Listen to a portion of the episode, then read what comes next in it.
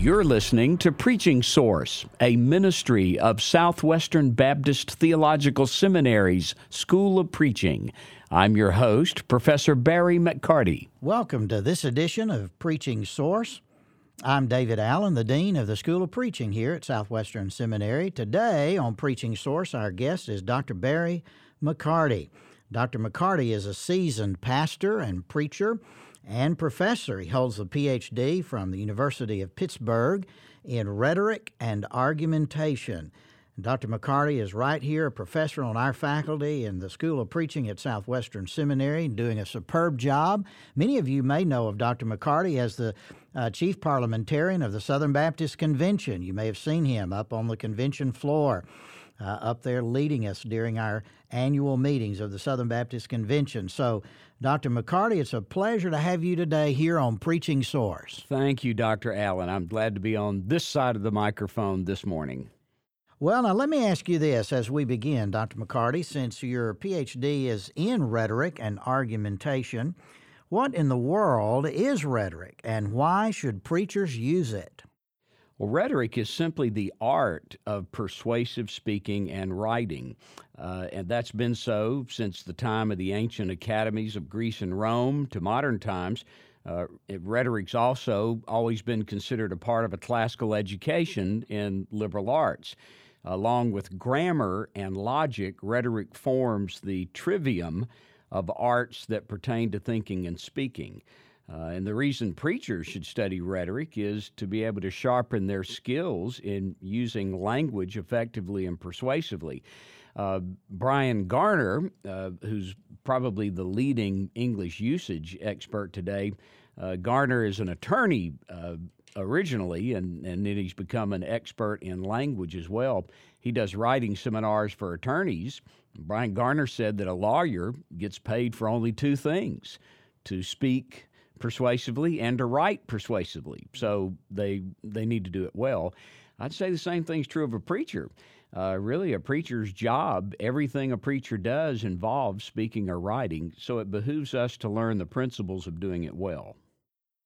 Well, let me ask you this then. Does the preacher have a right to use persuasive speech? And, and what's the difference between persuasion and manipulation when it comes to preaching? I, I appreciate the question because sometimes uh, we use uh, the word rhetoric in, in a disparaging way that, oh, well, that's mere rhetoric uh, and it carries the idea of trying to manipulate people. But actually, the, as, as we said at the top of, of the last question, that rhetoric is simply the use of persuasive speech. I would argue that God is the original rhetor. Uh, God is the one who created human logic and language, so it's God that created the capacity for us to be able to change people's minds through language. Uh, the Bible, while it is divine revelation, certainly, uh, it's also rhetorical discourse in the highest sense of that term. It, it, God persuades us through Scripture. And so we persuade one another through preaching. Uh, in describing Christian ministers as ambassadors for Christ who preach the gospel and implore people to be reconciled to God, Paul says in 2 Corinthians 5 Therefore, knowing the fear of the Lord, we persuade others. And Paul's biblical term there, the Greek term that Paul uses for persuade, peitho, it's the same term that the Greek rhetoricians used to describe the aim of rhetoric to convince someone to believe something and then to act on that belief. So I, I, would argue that the business of rhetoric is precisely the business of the preaching of the gospel. It's to persuade people. Uh, and the principles of rhetoric are simply the principles of, of how to do that well. Uh, you'll find, even in the New Testament, because the New Testament was given to a Greek speaking world, You'll find even some of the Greek forms of public address reflected in the sermons in uh, in the New Testament. So it shouldn't surprise us that classical rhetoric uh, became valued by Christian preachers from the earliest years, and then by the fourth century, when Augustine devotes one of his four books on uh, in on Christian doctrine, it's it, the fourth book is about the art of persuasion.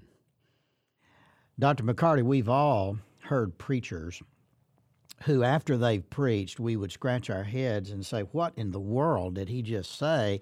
I couldn't follow his train of thought. Um, listening to some preachers on occasion is like uh, being present at an explosion in a printing factory. And it just seems like uh, words uh, go everywhere and there's no logic or train of thought to what's being said. I hear that criticism occasionally from preachers, uh, from people who listen to preachers. So let me ask you this question Why is logic and language important for preaching? Well, it, these are the things that God invented to enable us to perceive the world around us and then to be able to communicate those perceptions to one another. Uh, we think because that's how God made us. God made us as reasoning creatures. And uh, even secular philosophers uh, uh, simply discovered the innate ability that God put in human beings to both perceive the world around them, to perceive truth, and then to communicate truth in propositional language. Uh, Aristotle defined uh, all the way back in in uh, you know the fourth century BC. Aristotle, the philosopher, defined three acts of the mind that we, in our mind, we perceive things in the world around us and form concepts. Uh, if I'm I'm looking across at you and, and I see that you're wearing glasses and you're uh, wearing a shirt and slacks with a belt, well, I, I'm perceiving you and I'm perceiving these objects. There's a microphone in front of you. There's a microphone in front of me. There's a table between us. Well, the it, I've I've just named things: table, microphone, glasses, belt, shirt, man those I'm perceiving the things in the world around me and I'm giving names to those things. So, uh, concepts, it's the basic, most fundamental act of the mind. But then we make judgments uh, I look across and, and I see you and say, that man is David Allen. Well, now I've taken two things, man and David Allen, and I've predicated one of them of the other. Well, that's a judgment now, and that's those are propositions, and propositions are where truth lives. Uh, and that's very important to preachers. So if you want to communicate truth, you're going to have to communicate it in clear, propositional terms. You're going to have to predicate something of something. And then reasoning, that's the highest act of the mind. That's when we take some propositions, which are premises, and we argue to the truth of other propositions that we call conclusions. And so that, that's just how thinking and speaking works together. Uh, we think in terms of concepts that go to judgments, that go to arguments, and we express that in terms, that make up propositions, and then finally we, we have arguments. So a preacher, if a preacher wants to be understood, and especially if he wants to persuade a thinking person, then he needs to make sure that his terms are clear, that his premises are true, and that his logic is valid. So those are important things because that's the way people communicate. Oh, now that is very, very helpful. Well, let me ask you this. You know, I can envision some of our listeners out there, maybe a pastor who, uh, you know, took speech in college or maybe had uh, a, a uh, course in sermon preparation or sermon delivery in seminary, but it may have been some time back. And he's thinking about that term rhetoric and the subject of our of our time together today, and he's thinking, you know, I, I recall something about rhetoric and I recall something about the canons of rhetoric, but I just can't remember um, what all I read or studied in those days gone by. Can you talk to us today about the, the five canons of rhetoric and how we can apply them to preaching? Yes. The, the five canons of rhetoric are, are simply those five areas that the ancient Greek and Latin rhetoricians divided the field up into, because these are the five things that any speaker uh, needs to attend to in order to put together a message that makes sense and a message that per- is persuasive. Uh, the canons are, first of all, invention, and that has to do with the substance of what you're talking about. So, what are the facts of the case? Uh, in the terms of Scripture, Uh, this is where we, we look at a passage of Scripture, a preachable pericope of Scripture, and we say, well, okay, what's this talking about? What's the subject here? What's the what's the truth that is encoded in this language? So that would be invention.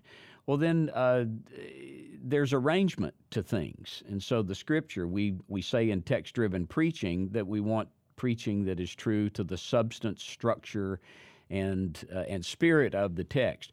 Well, all human communication has some sort of structure. So ar- arrangement is important. What's the most uh, one? What's the arrangement of ideas from the biblical writer's flow of thought, and then uh, how do we arrange those ideas in the sermon so that they're intelligible to the listener and persuasive to the listener? And then uh, the third canon would be style. And th- this is the dress of thought. These are how do we actually clothe our thoughts in words. This is diction and, and word choice, uh, using uh, words that are clear, words that are simple. Uh, you, the arrangement of words, uh, figures of speech, and figures of thought, all of that has to do with style. Uh, and then finally uh, is delivery and memory. These used to be two separate canons because in ancient times, uh, you uh, uh, while they had paper and wrote on paper, it, it, wasn't as common for a speaker to use notes as it was for him to completely memorize his speech. So, memory in in the years since ancient times has really been rolled into delivery. Uh, but ultimately, it's, it's not enough for the preacher to sit and write a sermon. Uh, the sermon has to be preached, has to be delivered with a voice, with gesture, with a physical presentation that is persuasive. So, really, uh, the five canons of rhetoric, these are simply uh, four, five or four things that every preacher needs to think about in order to uh, persuade people. Well, and speaking of persuasion, can you talk to us a little bit about the classical modes of persuasion and why are they important to a preacher? The the Greeks and Romans, uh, well, Aristotle originated this in his uh, rhetoric that was written in 330 BC, uh, but the other Greek rhetoricians and the later Latin rhetoricians picked up on it. But Aristotle uh, said that there are three things that persuade listeners. And the Greek terms for them are logos, pathos, and ethos, and we've simply kept those terms even to modern times. Uh, logos is the persuasive appeal of a sound argument supported by credible evidence. So, as you're looking at the sermon itself, if the sermon makes sense, uh, if it's if it's well reasoned, if it's well argued, if if you read the sermon and say, you know what, that makes sense. I think he's proved his case here. Then that's the appeal of logos. Uh, pathos is moving your listeners by touching their emotions. So as you're listening to the sermon, uh, there there ought to be in every sermon there ought to be some emotion that is appropriate to what the sermon is teaching. Uh, maybe it's joy. Uh, perhaps it's it's a holy fear or sympathy or love or anger or whatever it is. But uh, human beings are not just uh, you know, we're not Vulcans like Dr. Spock. We're, we're human beings. So we have emotions, and usually we don't do anything on pure logic. Usually we have to have good reasons in our head, but we also have to have some sort of emotion in our heart that moves us. And then the the third uh, uh, mode of persuasion is ethos, and you can hear our English word ethics and ethical in ethos uh, because ethos has to do with the speaker's character. And that's the persuasive appeal of a speaker that we have come to trust. Uh, Aristotle also said that ethos was made up of three things intelligence, moral excellence, and goodwill. And, and actually, if you stop and think about it, that makes sense. We tend to believe people that we think are smart enough to to have the right answer. We we don't believe a speaker if we think he's too stupid to know what he's talking about. So intelligence is a part of ethos.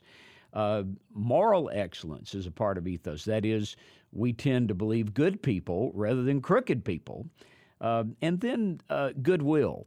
Uh, we tend to believe people that we think are kindly disposed toward us. We'll believe a friend more quickly than we'll believe an enemy. So those all those have to do with the speaker's character, and and actually all three of these things. It, it's not well today I'm going to use logos and tomorrow I use pathos and next week I'll use ethos. No, these things are all tied together. Uh, a, an effective sermon, an effective preacher will tend to his character and how he's perceived. He'll tend to the logic, uh, touching the listeners' heads. He'll also attend to touching their hearts. Well, now let me ask you one final question in our time together here today. Uh, Dr. McCarty, one of your rhetoric seminar students told me that you said a well used English dictionary ought to be on every preacher's desk, just like a Gideon's Bible is in every hotel room. Now, why is that? well, you have been talking to my rhetoric students. That is precisely what I say to them. Uh, one of the things in, in my doctoral seminar in rhetoric, while it's an advanced course here at the seminary, one of the things that I do with those advanced doctoral students is to teach them something very basic about an English dictionary. You see, all the things we've been talking about this morning, the, uh, the pers- effective, persuasive use of words, well, it, unless you have words are your tools. And unless you know how to use those tools, uh, effectively and precisely and persuasively, well, you, you, you can't do anything without good tools. So I, I really teach uh, my students how to squeeze every last drop of usefulness out of their English dictionaries. A lot, most of these guys, by the time they get to me, they they've had Greek and Hebrew, so they're well versed in using biblical lexicons. Well, I bring them back to their native language and say, look, the same thing you look to these lexicons to do. Do that with your own language. Do that with your English dictionary. Uh, first thing in a dictionary, you ought to know precisely what a word means in order to use it and uh, you ought to you ought to be looking up uh, synonyms for you ought to choose not just a good word and not just the right word, but precisely the right word. Well, that not only takes a thesaurus, it takes a good dictionary to know exactly what the word you've chosen means. And then you ought not use any word that you don't know how to pronounce. So uh, that's in your dictionary as well. And these days, oh my goodness, the advantage in our generation, I walk around with a smartphone I have the entire American Heritage Pronouncing Dictionary on my smartphone. I pull out my iPhone. I've got the American Heritage Dictionary, the Merriam Webster 11th Collegiate Dictionary. I've even got the Oxford Shorter English Dictionary. And all of these are pronouncing dictionaries. So my phone will tell me how to pronounce a word, or the paper dictionary, you can read the pronunciation. Uh, but there's no excuse for a preacher mispronouncing a word or using a wrong word in a wrong sense or failing to use the right word because your dictionary can tell you all those things. Uh, you also ought to know how to spell the word right. If you, you know, if you write a column and in your church newspaper, you write an article for a journal, and then uh, the word histories, sometimes the etymology of a word, the history of the word. You, you can find some great sermon illustrations in word histories.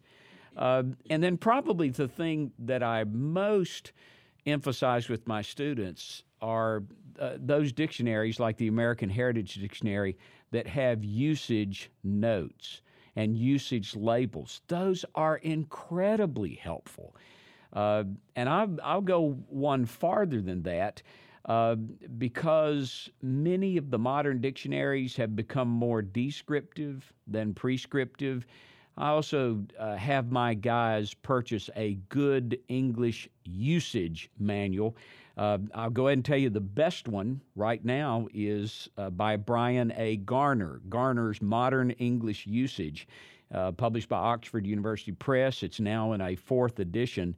And actually, in November of 2016, in just a few weeks, uh, uh, Garner is coming out with an iPhone app. Probably by the time our listeners are hearing this uh, uh Preaching Source podcast, that app will probably be out.